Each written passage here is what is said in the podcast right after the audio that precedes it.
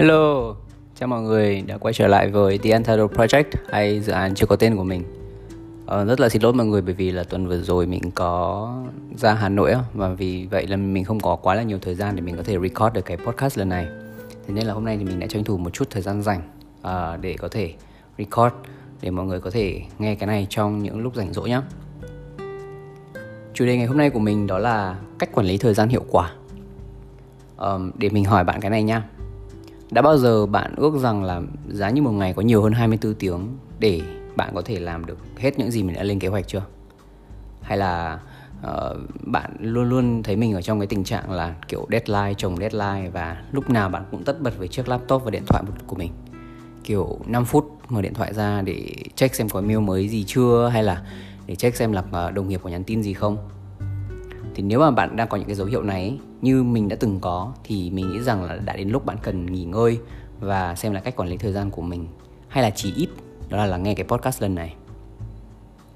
Thì trong cái podcast lần này mình sẽ chia sẻ với bạn về ảnh hưởng của thời gian đối với năng suất lý do vì sao mà chúng ta mất nhiều thời gian vào các cái thói quen xấu và cách để quản lý thời gian hiệu quả. Thì bài podcast lần này cũng sẽ được chia làm ba phần tương ứng với ba cái cái um, nội dung như vậy. Thì đầu tiên là sự ảnh hưởng của thời gian đối với năng suất. Thì ba yếu tố quan trọng nhất ảnh hưởng đến năng suất, đó là năng lượng, sự tập trung và thời gian. Trong đó, thời gian là thứ duy nhất mà chúng ta không thể lấy lại được, hay là tăng giảm tùy ý thích. Ví dụ như là năng lượng, bạn muốn có nhiều năng lượng hơn để làm cái gì đó thì đơn giản là bạn à, có thể đi tập thể dục này hoặc là ăn nhiều uh, tinh bột hơn ăn nhiều uh, đạm hơn chất béo hơn hay gì đó còn ví dụ như là bạn muốn tăng cái sự tập trung của mình chẳng hạn thì bạn có thể uh, vào một căn phòng kín hoặc là nghe một cái bản gọi là classical music nào đó mà bạn thích nhưng mà với thời gian thì thì nó không như vậy thì bạn không thể bấm một cái nút và bạn auto có thêm 5 10 phút để làm cái task gì đó. Vì vậy nên là mình nghĩ là để tối ưu hóa năng suất thì cái cách duy nhất đó là phải quản lý và sắp xếp được cái thời gian đúng đắn. Tức là uh, dành đúng thời gian vào đúng việc thì mình có thể mới có thể dồn được năng lượng và sự tập trung để tạo ra kết quả cao nhất được. Thì uh, nếu mà bạn có nhiều cái năng lượng ấy, và sự tập trung nhưng mà lại luôn cảm thấy thiếu thời gian thì mình chắc chắn là bạn đang ở trong một cái tình trạng đó là bị quá tải. Và đây chính là cái tình trạng của mình hồi còn ở năm nhất đại học hồi đó thì mình vừa học nửa ngày ở trường, mình lại vừa tham gia hoạt động ngoại khóa, đó là tổ chức Isaac, và lại vừa đi làm thêm. Hồi đó thì mình còn ở nhà với bố mẹ mà, nên là được chăm lắm, ngày ba bữa đầy đủ, và cũng ít khi phải làm việc nhà. Nên là gần như là năng lượng và sự tập trung của mình thì cũng chỉ tiêu tốn vào ba cái việc kia thôi. Tuy nhiên thì cái điều nó chéo ngoe đấy là nếu bạn nào gặp mình cái hồi đó thì bạn sẽ nhớ rằng là lúc nào mình cũng ở trong cái trạng thái rất là stress. Mình mình mình quá nghiêm túc. Và nếu mà rủ đi chơi lúc nào mình cũng kêu bệnh thậm chí là rủ trốn học đi ăn bánh mì anh đẹp trai đâu có 15 phút gần cổng trường ngoại thương cũng không được. Và nó nó còn đến cái mức mà uh, một vài nhóm bạn của mình ấy uh, nếu mà các bạn có đi chơi xa có plan đi chơi xa thì cũng cũng không rủ mình. Bởi vì các bạn bảo là các bạn nghĩ rằng là lúc đó mình bận quá. Đó. Ở trường thì là như vậy đến tối thì khi về nhà mình mình nghĩ là mình sẽ có cả một buổi tối để làm bài tập, rồi tìm hiểu kiến thức mới, rồi làm project, podcast các kiểu các kiểu. Nhưng không, mình lướt facebook, xem tí youtube, chat với mấy đứa cùng bàn, coi như là đã đến 10 giờ đêm rồi. Thì dĩ nhiên là lúc đó mình mình chưa biết vấn đề của mình là nó nằm ở việc quản lý thời gian. Mình nghĩ là ok, do mình kém nên là không thể làm mọi thứ nhanh hơn được.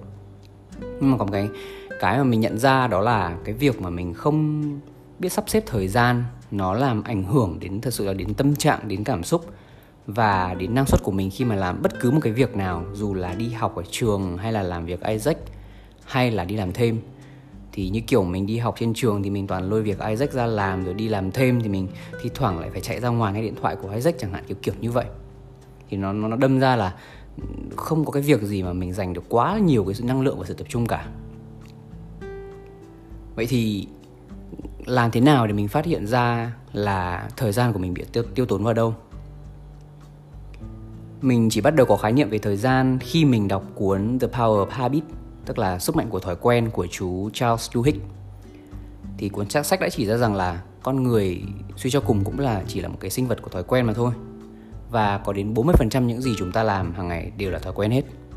Thì lúc đấy mình mới nhận ra là ừ hình như là cả một cái ngày tuy là bận rộn của mình như vậy, nhưng thực ra mình đang ở trong một cái trạng thái gọi là tự lái, autopilot khá là nhiều. Thói quen thì có thể mang nhiều hình thú khác nhau, từ việc là bạn à, đánh răng hàng ngày này, đến việc bạn check facebook mỗi tối chẳng hạn. Thì khi thực hiện thói quen ấy, thì chúng ta thường ít khi để ý cái hành động của mình lắm, mà mà để bản thân là tự động làm điều đó. Và ít khi là chúng ta để ý là chúng ta làm nó như thế nào và chúng ta làm nó bao lâu. Ví dụ nhá thói quen của bạn khi mà mỗi khi ngủ dậy, mỗi buổi sáng là gì? Cầm điện thoại lên đúng không? Bạn có bao giờ để ý rằng là tại sao bạn lại làm thế không? Hay là bạn đang tìm kiếm điều gì không? Mình tin là không. Bởi vì thực ra mình mở điện thoại lên, mình mình tắt báo thức đi, xong rồi mình check Facebook cũng chẳng để làm cái gì cả. Nhưng mà nó đã là thói quen rồi. Đó, thì chúng ta thường nhìn vào những cái lúc mà mình bận nhất hoặc là cái lúc mà mình rảnh nhất để xem xem là bản thân mình đang quản lý thời gian trong những cái lúc bận nhất hoặc rảnh nhất đó như thế nào.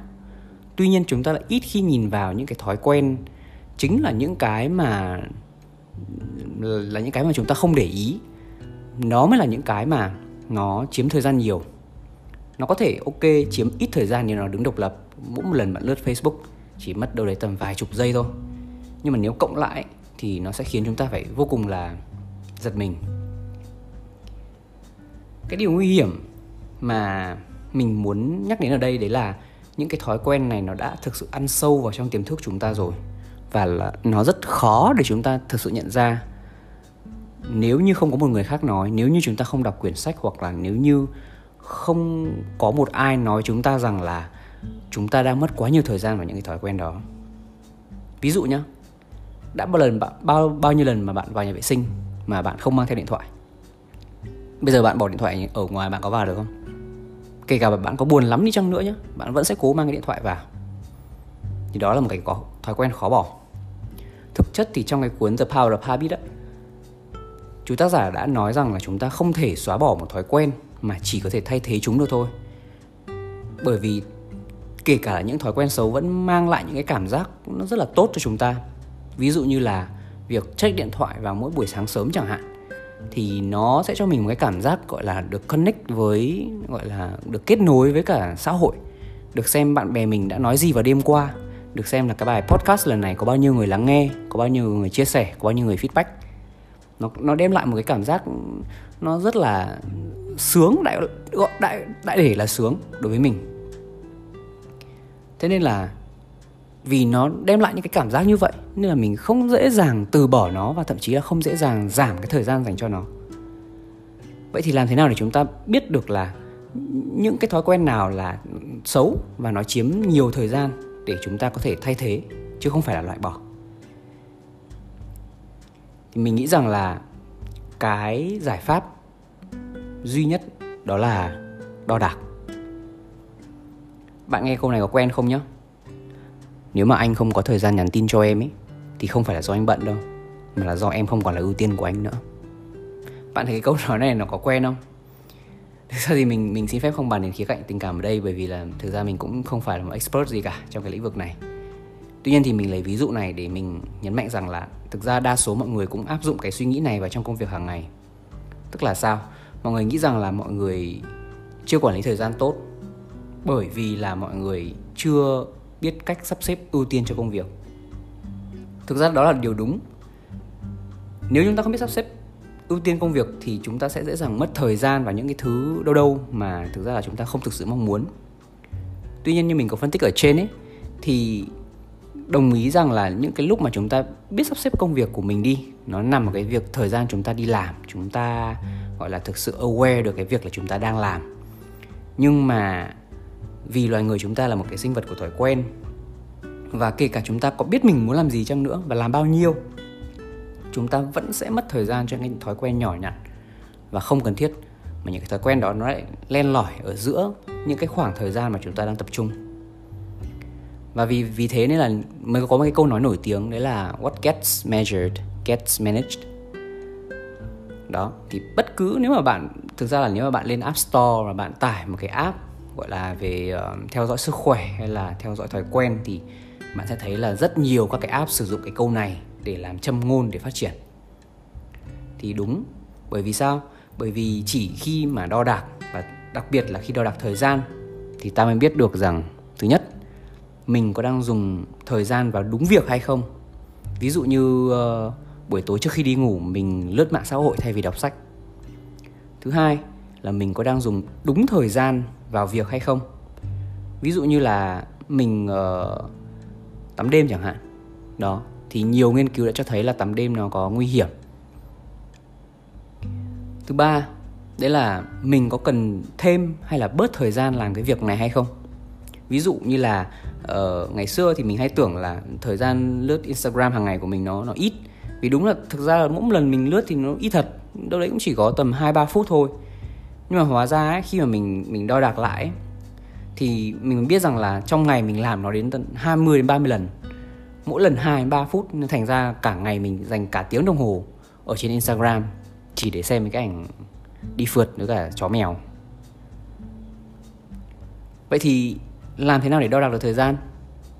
Thì mình sẽ chia sẻ phần cái này ở bài podcast tiếp theo và bài blog post tiếp theo. Uh, các bạn nhớ đón xem nhé nếu mà bạn thấy cái podcast này hay và hữu ích thì uh, đừng quên like và share ở trên mạng xã hội nhé còn uh, nếu mà bạn cảm thấy rằng là cái ý kiến của mình hay là những cái đánh giá của mình ở trong cái bài podcast lần này nó có nó có gì đó nó có thể uh, cải thiện được thì uh, nhớ comment cho mình biết nhé hẹn gặp lại mọi người ở cái podcast lần sau. Bye bye.